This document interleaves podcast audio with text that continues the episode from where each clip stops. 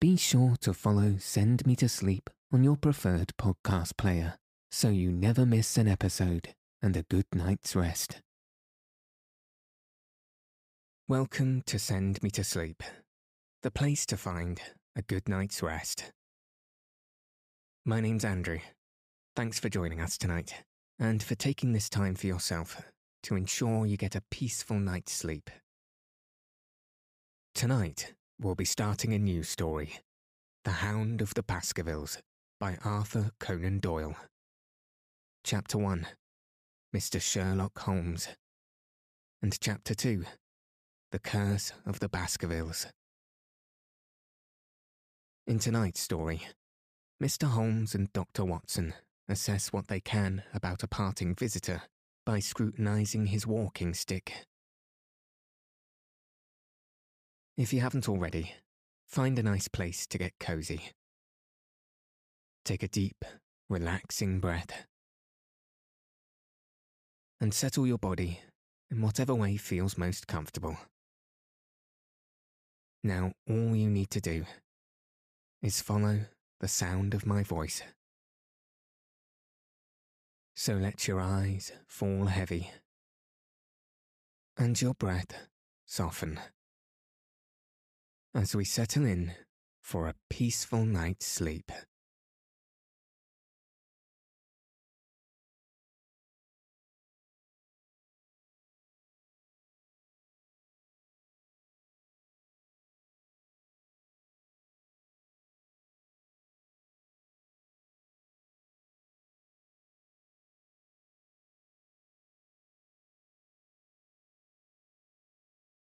Chapter 1 Mr. Sherlock Holmes Mr. Sherlock Holmes, who was usually very late in the mornings, save upon those infrequent occasions when he was up all night, was seated at the breakfast table. I stood upon the hearth rug and picked up the stick which our visitor had left behind him the night before. It was a fine, thick piece of wood, bulbous headed, of the sort which is known as a Penang lawyer. Just under the head was a broad silver band, nearly an inch across. To James Mortimer, MRCS, from his friends of the CCH, was engraved upon it, with the date 1884. It was just such a stick as the old fashioned family practitioner used to carry. Dignified, solid, and reassuring. Well, Watson, what do you make of it? Holmes was sitting with his back to me, and I had given him no sign of my occupation. How did you know what I was doing? I believe you have eyes in the back of your head. I have, at least, a well polished silver plated coffee pot in front of me, said he. But, tell me, Watson, what do you make of our visitor's stick? Since we have been so unfortunate to miss him, and have no notion of his errand, this accidental souvenir becomes of importance. Let me hear your reconstruction of the man by an examination of it. I think, said I, following as far as I could the methods of my companion, that Dr. Mortimer is a successful, elderly medical man, well esteemed since those who know him have given him this mark of their appreciation. Good, said Holmes. Excellent. I think also that probability is in his favour of being a country practitioner who does a great deal of his visiting on foot. Why so? Because this stick, though originally a very handsome one, has been so knocked about that I can hardly imagine a town practitioner carrying it.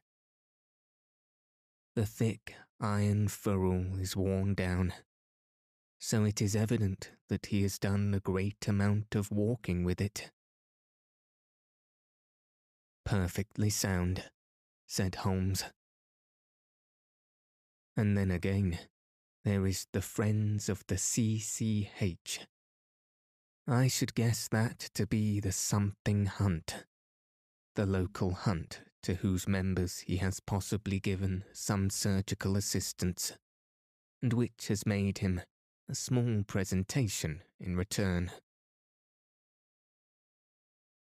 Really, Watson, you excel yourself, said Holmes, pushing back his chair and lighting a cigarette.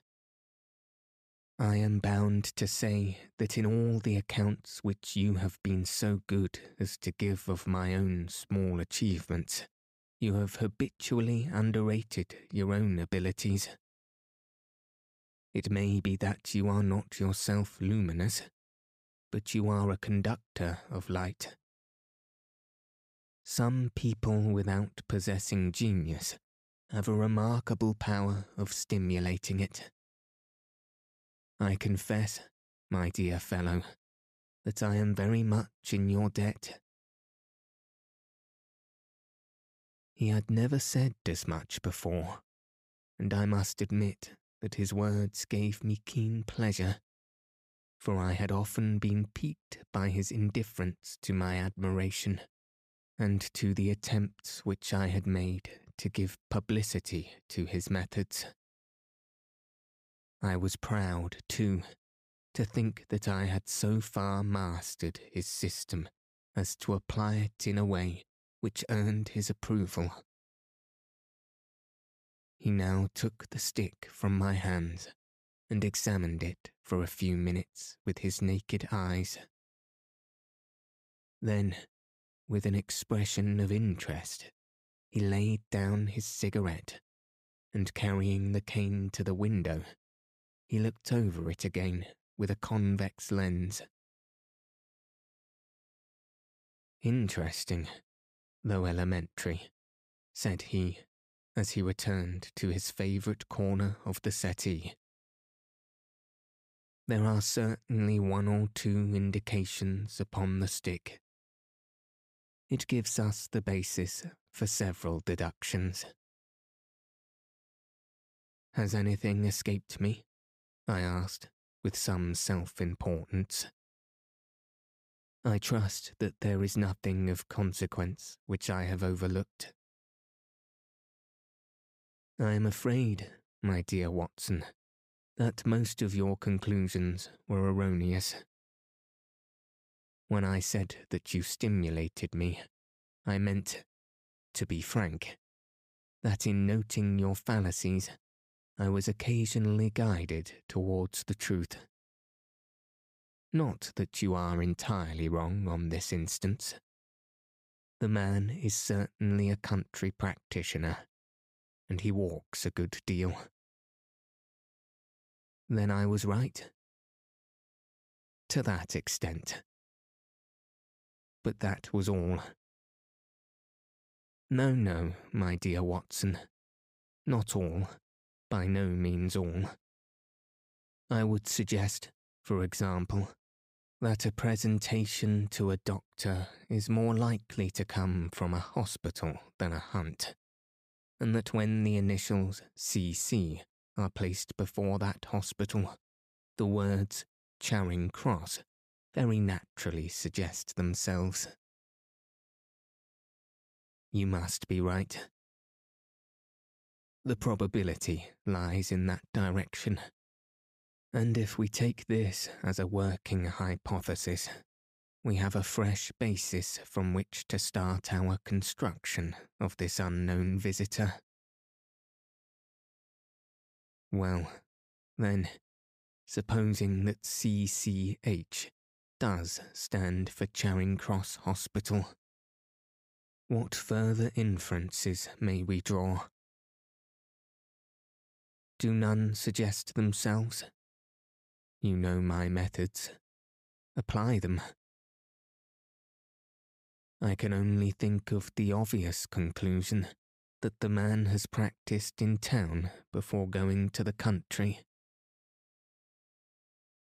I think that we might venture a little farther than this. Look at it in this light. On what occasion would it be most probable that such a presentation would be made? When would his friends unite to give him a pledge of their goodwill? Obviously, at the moment when Dr. Mortimer withdrew from the service of the hospital in order to start a practice for himself. We know there has been a presentation. We believe there has been a change from a town hospital to a country practice. Is it, then, stretching our inference too far to say that the presentation was on the occasion of the change?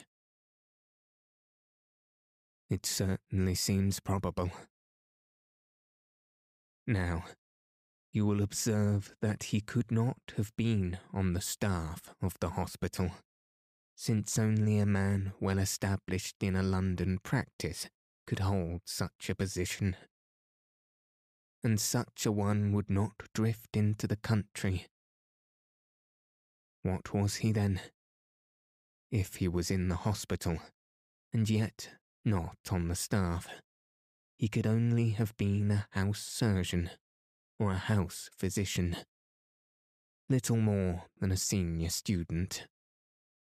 And he left five years ago, the date on the stick.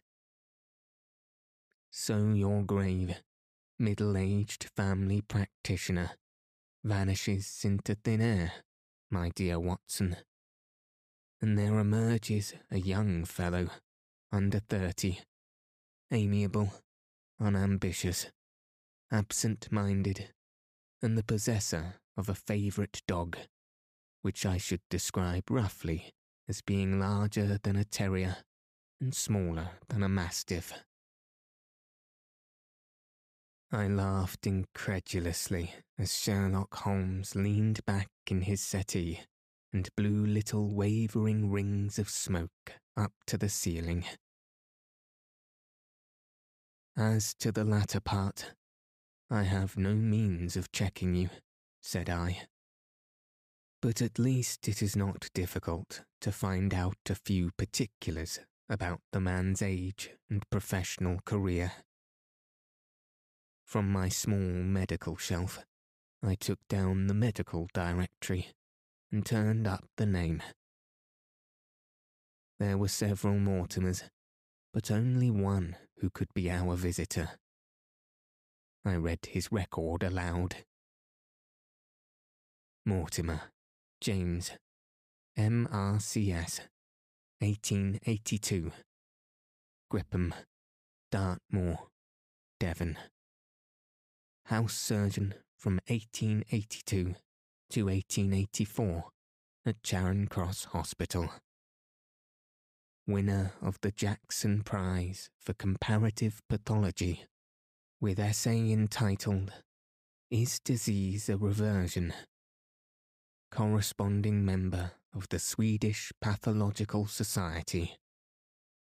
Author of Some Freaks of Atavism. Lancet, 1882. Do We Progress? Journal of Psychology, March 1883. Medical Officer for the parishes of Grimpen, Thorsley, and High Barrow. No mention of that local hunt, Watson, said Holmes, with a mischievous smile. But a country doctor, as you very astutely observed. I think that I am fairly justified in my inferences as to the adjectives I said, if I remember right amiable, unambitious, and absent minded. It is my experience that it is only an amiable man in this world who receives testimonials. Only an unambitious one who abandons a London career for the country. And only an absent minded one who leaves his stick and not his visiting card after waiting an hour in your room. And the dog has been in the habit of carrying this stick behind his master. Being a heavy stick, the dog has held it tightly by the middle, and the marks of his teeth are very plainly visible. The dog's jaw, as shown in the space between these marks, is too broad, in my opinion, for a terrier, and not broad enough for a mastiff. It may have been. Yes, by Jove, it is a curly haired spaniel. He had risen and paced the room as he spoke. Now he halted in the recess of the window.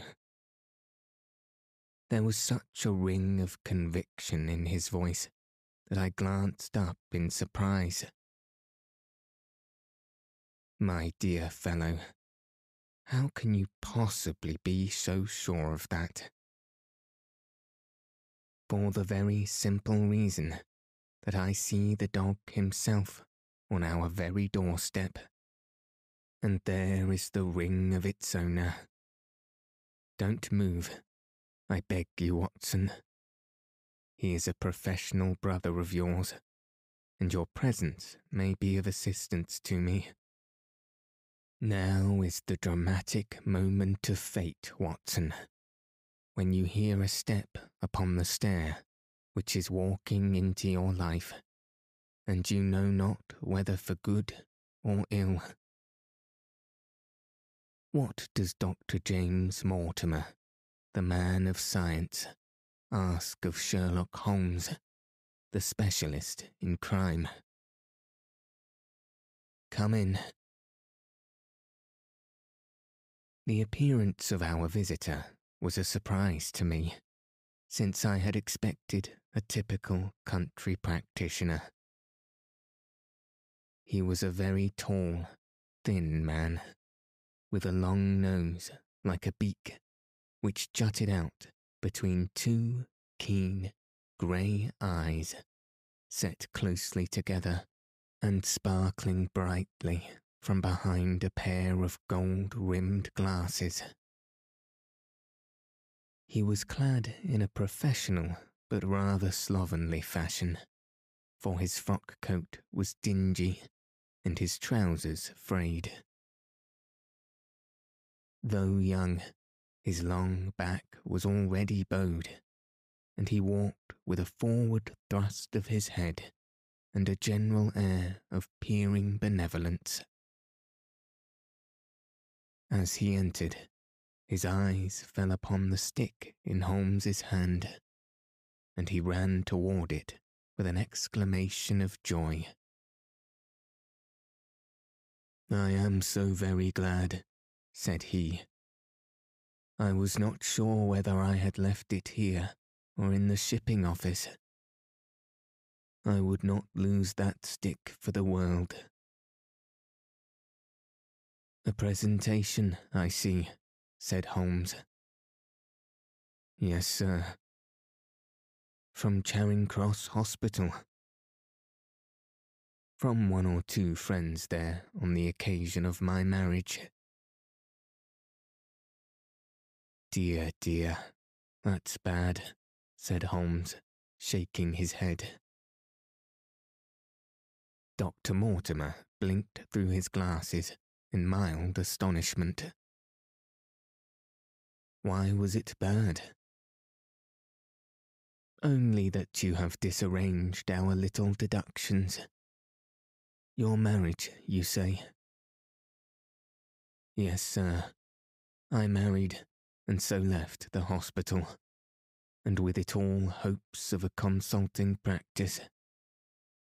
It was necessary to make a home of my own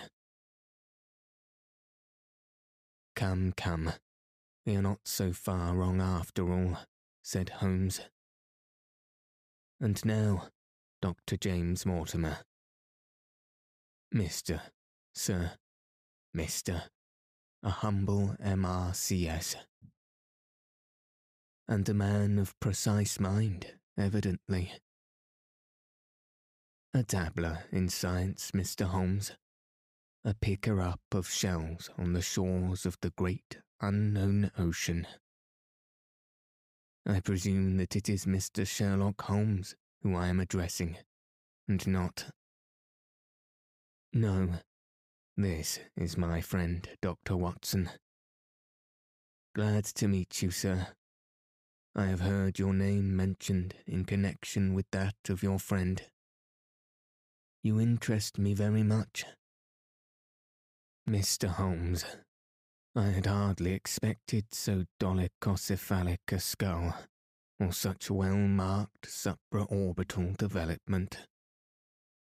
Would you have any objection to my running my finger along your parietal fissure? A cast of your skull, sir, until the original is available, would be an ornament to an anthropological museum.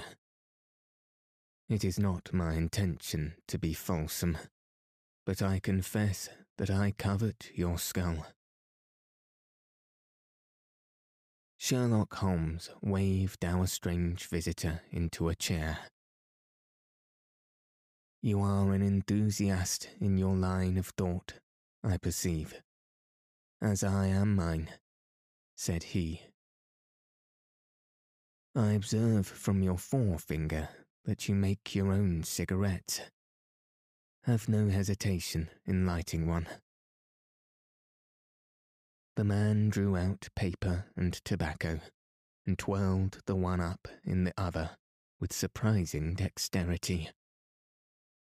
He had long, quivering fingers as agile and restless as the antenna of an insect. Holmes was silent, but his little darting glances showed me the interest which he took in our curious companion.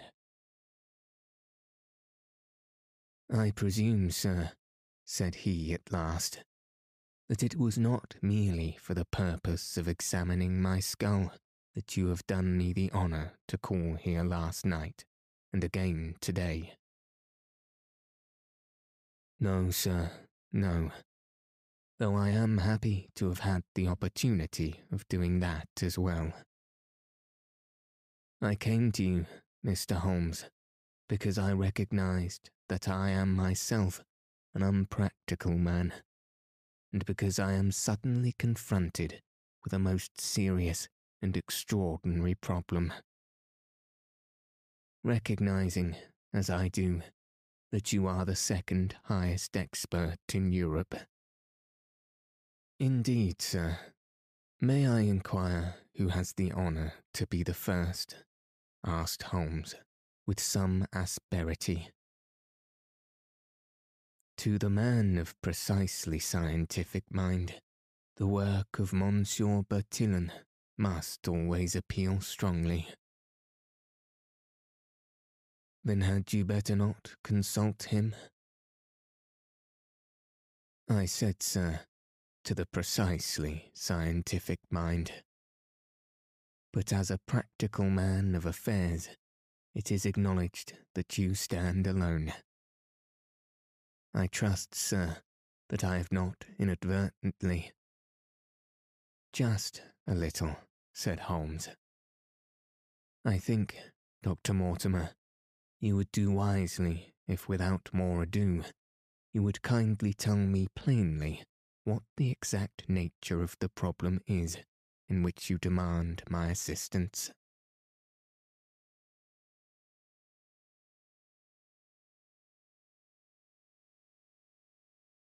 Chapter 2 The Curse of the Baskervilles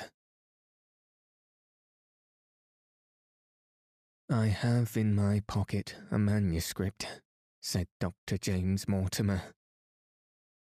I observed it as you entered the room, said Holmes. It is an old manuscript. Early 18th century, unless it is a forgery. How can you say that, sir? You have presented an inch or two of it into my examination all the time that you have been talking. It is a poor expert who would not be able to give the date of a document within a decade or so. You may possibly have read my little monograph upon the subject. I put that at 1730. The exact date is 1742. Dr. Mortimer drew it from his breast pocket. This family paper was committed to my care by Sir Charles Baskerville, whose sudden and tragic death some three months ago created so much excitement in Devonshire. I may say that I was his personal friend as well as his medical attendant. He was a strong minded man, shrewd, practical, and as unimaginative as I am myself. Yet he took this document very seriously, and his mind was prepared for just such an end as did eventually overtake him. Holmes stretched out his hand for the manuscript and flattened it upon his knee. You will observe, Watson, the alternative use of the long S and the short. It is one of several indications which enable me to fix the date. I looked over his shoulder at the yellow paper and the faded script. At the head was written Baskerville Hall, and below, in large, scrawling figures, 1742. It appears to be a statement of some sort. Yes, it is a statement of a certain legend which runs in the Baskerville family.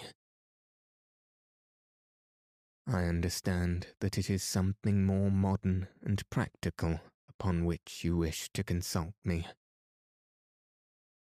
Most modern, a most practical, pressing matter, which must be decided within 24 hours. But the manuscript is short and is intimately connected with the affair. With your permission, I will read it to you. Holmes leaned back in his chair, placed his fingertips together, and closed his eyes with an air of resignation. Dr. Mortimer turned the manuscript to the light and read in a high, cracking voice the following curious, old world narrative. Of the origin of the Hound of the Baskervilles, there have been many statements Yet as I come in a direct line from Hugo Baskerville, and as I had the story from my father, who also had it from his, I have set it down with all belief that it occurred even as is here set forth. And I would have you believe, my sons, that the same justice which punishes sin may also most graciously forgive it, and that no ban is so heavy but that by prayer and repentance it may not be removed. Learn then from this story not to fear the fruits of the past, but rather to be circumspect in the future, that those foul passions whereby our family has suffered so graciously, may not again be loosed to our undoing. Know then that in the time of the Great Rebellion, the history of which by the learned Lord Clarendon I most earnestly commend to your attention. This manor of Baskerville was held by Hugo of that name. Nor can it be gainsaid that he was a most wild, profane, and godless man. This, in truth, his neighbours might have pardoned, seeing that saints have never flourished in those parts. But there was in him a certain wanton and cruel humour, which made his name a byword through the West. It chanced that this Hugo came to love, if, indeed, so dark a passion may be known under so bright a name, the daughter of a yeoman who held lands near the Baskerville estate. But the young maiden, being discreet and of good repute, would ever avoid him, for she feared his evil name.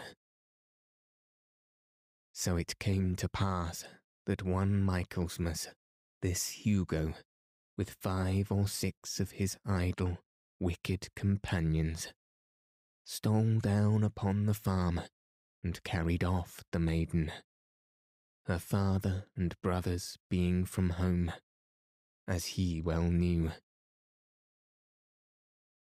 When they had broken her to the hall, the maiden was placed in an upper chamber, while Hugo and his friends sat down to a long carouse, as was their nightly custom. Now the poor lass upstairs was like to have her wits turned at the singing and shouting and terrible oaths which came up to her from below.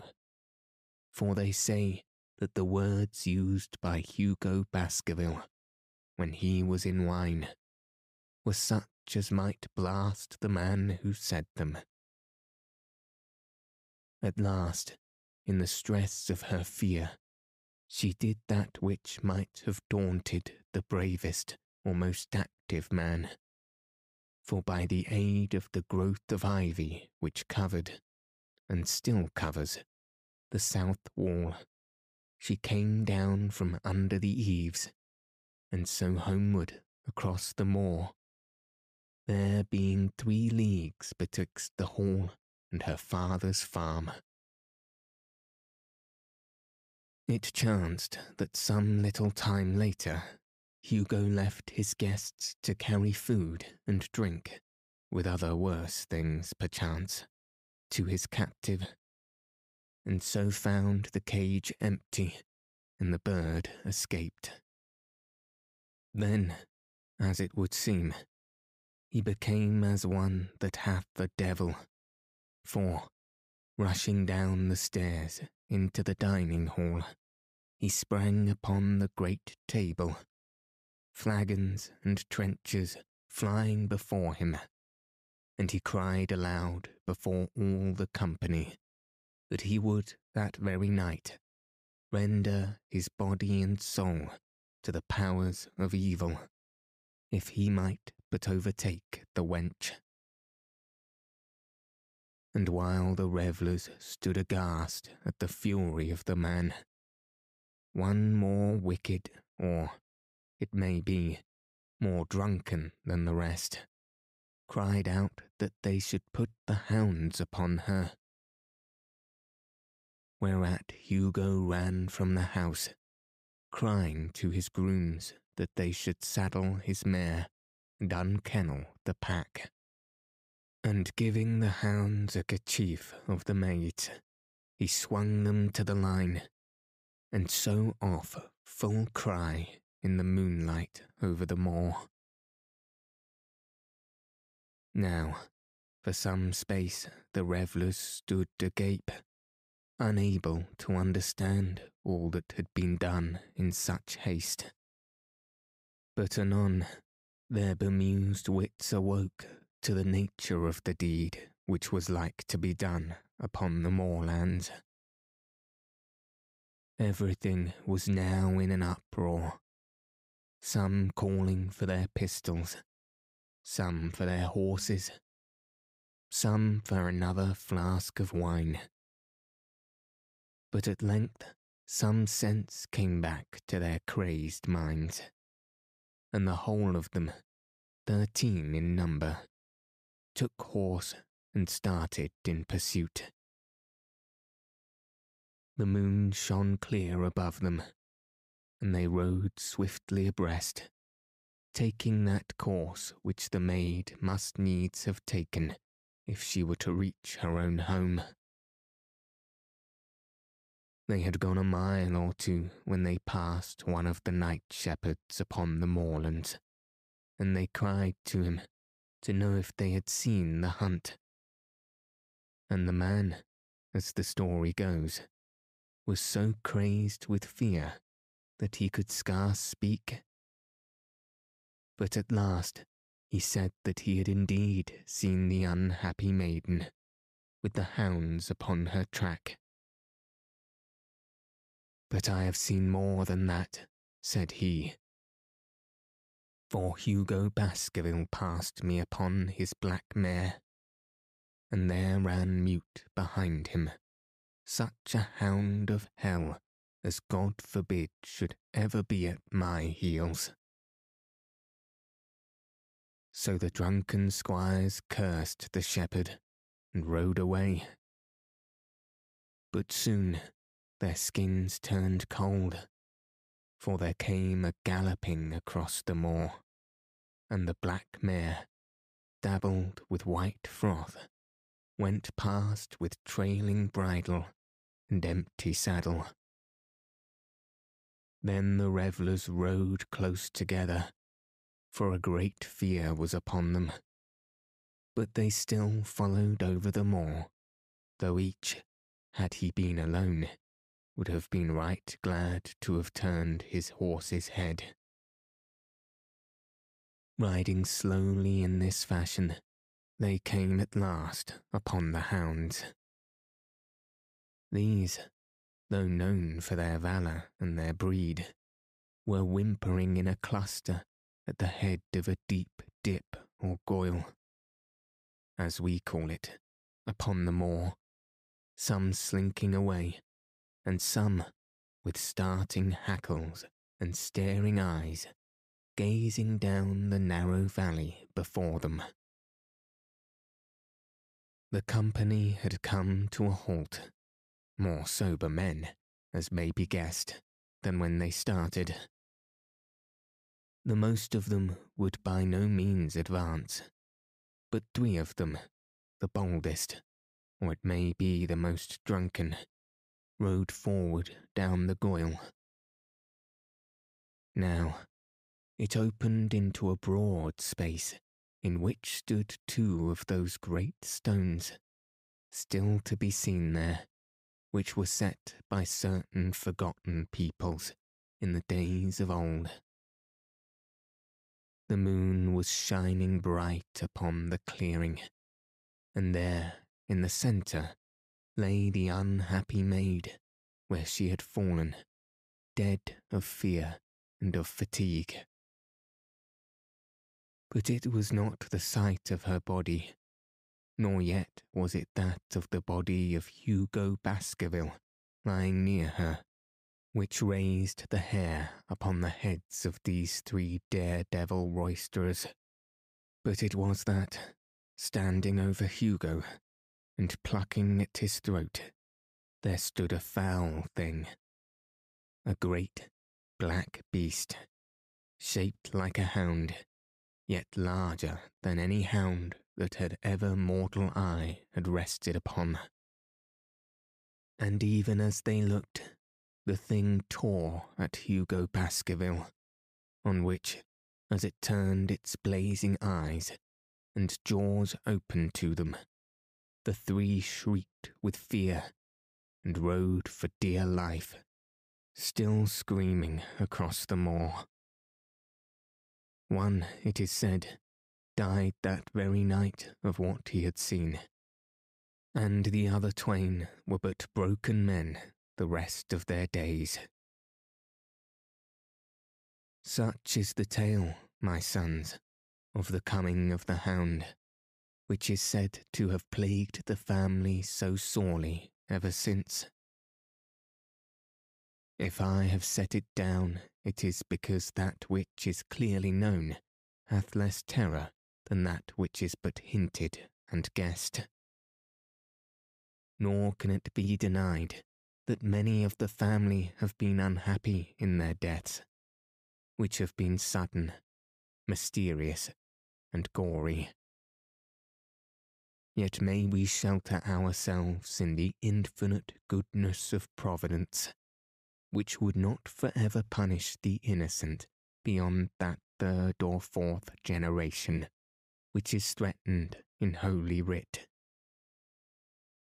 To that Providence, my sons, I hereby command you, and I counsel you by way of caution to forbear from crossing the moor in those dark hours when the powers of evil are exalted.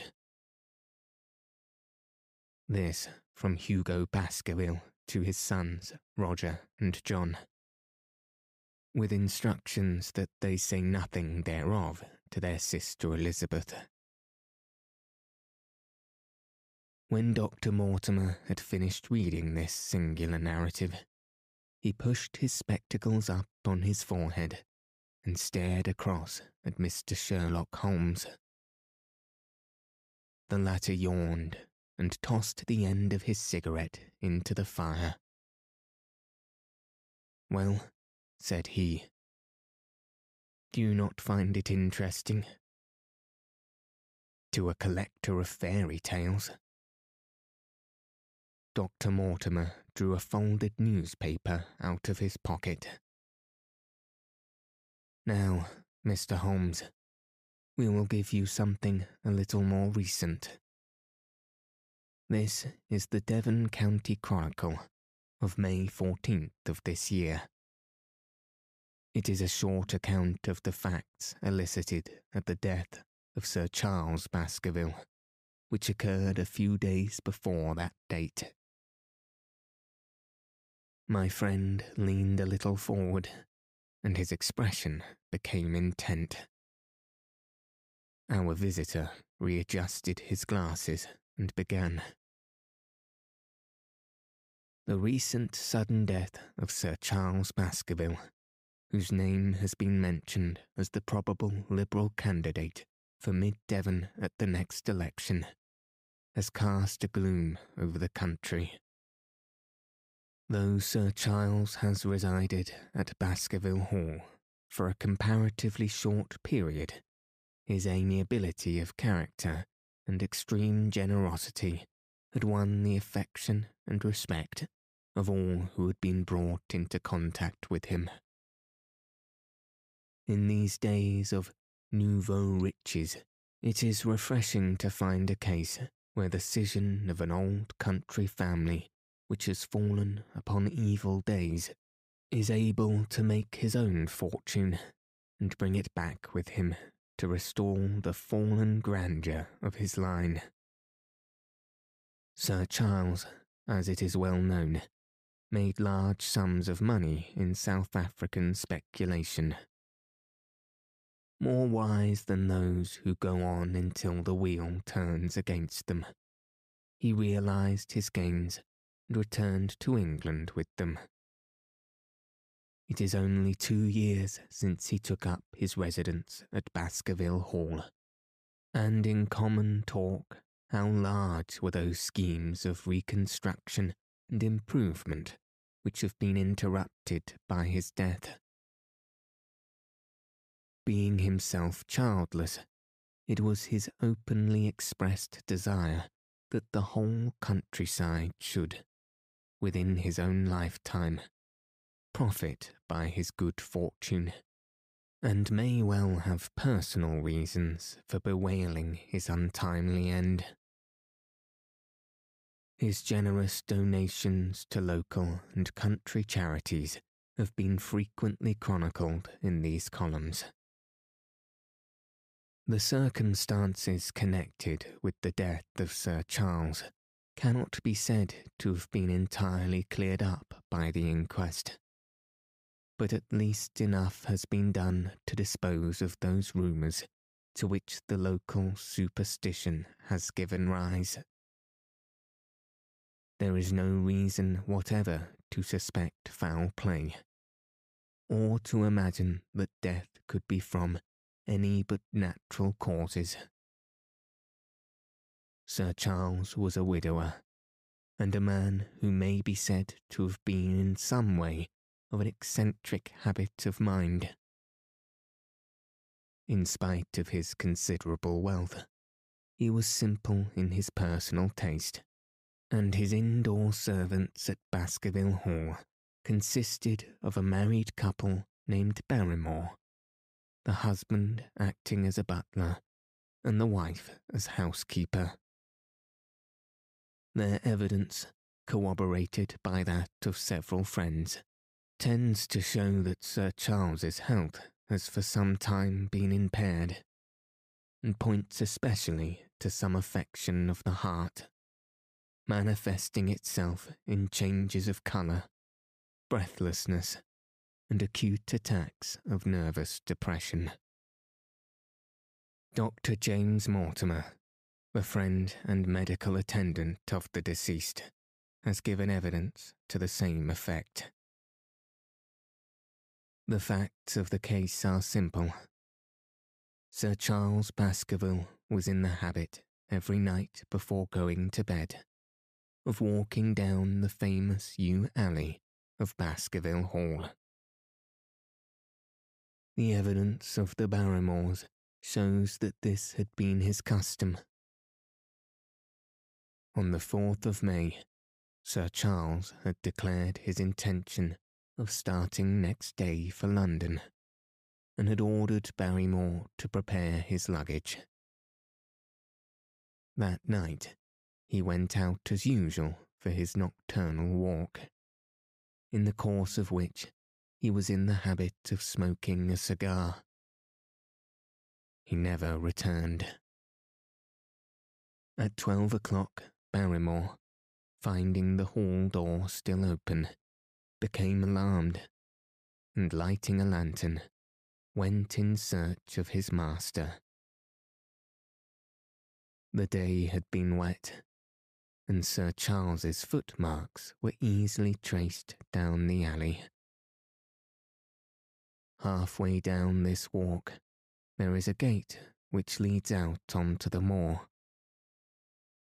There was indications that Sir Charles had stood for some little time here. He then proceeded down the alley, and it was at the far end of it that his body was discovered. One fact which has not been explained is the statement of Barrymore that his master's footprints altered their character from the time that he passed the moor gate, and that he appeared from thence onward to be walking on his toes. One Murphy, a travelling horse dealer, was on the moor at no great distance at the time. But he appears by his own confession to have been the worse for drink. He declares that he heard cries but is unable to state from what direction they came. No signs of violence were to be discovered upon Sir Charles's person, and though the doctor's evidence pointed to an almost incredible facial distortion, so great that Dr. Mortimer refused at first to believe that it was indeed his friend and patient who lay before him. It was explained that that is a symptom which is not unusual in cases of dyspnoea and death from cardiac exhaustion. This explanation was borne out by the post mortem examination, which showed long standing organic disease, and the coroner's jury returned a verdict in accordance with the medical evidence.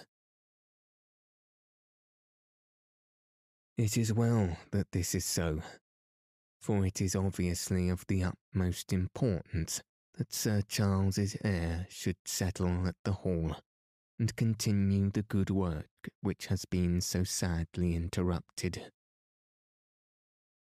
Had the prosaic finding of the coroner not finally put an end to the romantic stories which have been whispered in connection with the affair, it might have been difficult to find a tenant for Baskerville Hall. It is understood that the next of kin is Mr. Henry Baskerville, if he be still alive, the son of Sir Charles Baskerville's younger brother. The young man, when last heard of, was in America, and inquiries are being instituted with a view to informing him of his good fortune. Dr. Mortimer refolded his paper and replaced it in his pocket. Those are the public facts, Mr. Holmes, in connection with the death of Sir Charles Baskerville. I must thank you, said Sherlock Holmes, for calling my attention to a case which certainly presents some features of interest. I had observed some newspaper comments at the time, but I was exceedingly preoccupied by that little affair of the Vatican cameos, and in my anxiety to oblige the Pope, I lost touch with several interesting English cases. This article, you say, contains all the public facts. It does. Then let me have the private ones. He leaned back put his fingertips together, and assumed his most impassive and judicial expression. In doing so, said Dr. Mortimer, who had begun to show signs of some strong emotion, I am telling that which I have not confided to anyone. My motive for withholding it from the coroner's inquiry is that a man of science shrinks from placing himself in the public position of seeming to endorse a popular superstition. I had the further motive that the Baskerville Hall, as the paper says, would certainly remain untenanted if anything were done to increase its already rather grim reputation. For both these reasons, I thought that I was justified in telling rather less than I knew, since no practical good could result from it. But with you, there is no reason why I should not be perfectly frank. The moor is very sparsely inhabited, and those who live near each other are thrown very much together. For this reason, I saw a good deal of Sir Charles Baskerville. With the exception of Mr. Frankland, of Lafter Hall, and Mr. Stapleton, the naturalist, there are no other men of education within many miles. Sir Charles was a retiring man, but the chances of his illness brought us together, and a community of interests in science kept us so. He had brought back much scientific information from South Africa, and many a charming evening we spent together, discussing scientific matters. Within the last few months, it became increasingly plain to me that Sir Charles's nervous system was strained to the breaking point. He had taken this legend which I have read you exceedingly to heart. So much so that, although he would walk in his own grounds, nothing would induce him to go out upon the moor at night. Incredible as it may appear to you, Mr. Holmes, he was honestly convinced that a dreadful fate overhung his family and certainly the records which he was able to give of his ancestors were not encouraging. The idea of some ghastly presence constantly haunting him, and on more than one occasion he has asked me whether I had, on my medical journeys at night, ever seen any strange creature or heard the baying of a hound. The latter question he put to me several times, and always with a voice which vibrated with excitement. I can well remember driving up to his house in the evening, some three weeks before the fatal evening. He chanced to be at his hall door. I had descended from my gig and was standing in front of him when I saw his eyes fix themselves over my shoulder and stare past me with an expression of most dreadful horror. I whisked round and had just time to catch a glimpse of something which I took to be a large black calf passing at the head of the drive. So excited and alarmed was he that I was compelled to go down to the spot where the animal had been and look around for it. It was gone, however, and the incident appeared to make the worst impression upon his mind. I stayed with him all the evening, and it was on that occasion, to explain the emotion which he had shown, that he confided to my keeping that narrative which I read to you when I first came. I mention this small episode because it assumes some importance in my view of the tragedy which followed. But I was convinced at the time that the matter was entirely trivial and that his excitement had no justification. It was at my advice that Sir Charles was about to go to London. His heart was, I knew, affected, and the constant anxiety in which he lived, however chimerical the cause of it might be, was evidently having a serious effect upon his health. I thought that a few months among the distractions of town would send him back to a new man. Mr. Stapleton, a mutual friend who was much concerned at his state of health, was of the same opinion. At the last instant came this terrible catastrophe. On the night of Sir Charles's death, Barrymore the butler, who made the discovery, sent Perkins the groom on horseback to me. And as I was sitting up late, I was able to reach Baskerville Hall within an hour of the event. I checked and corroborated all the facts which were mentioned at the inquest. I followed the footsteps down the yew alley. I saw the spot at the moor gate where he seemed to have waited. I remarked the change in shape of the footprints after that point. I noted that there were no other footsteps save those of Barrymore on the soft gravel.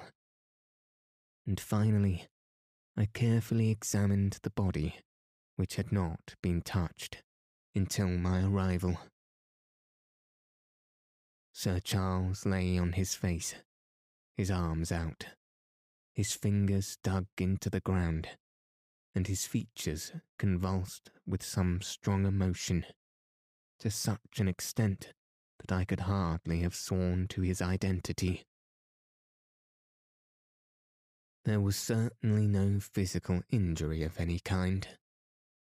But one false statement was made by Barrymore at the inquest. He said that there were no traces upon the ground round the body. He did not observe any, but I did. Some little distance off, but fresh and clear. Footprints. Footprints. A man or a woman's. Dr. Mortimer looked strangely at us for an instant, and his voice sank almost to a whisper as he answered. Mr. Holmes, they were the footprints of a gigantic hound.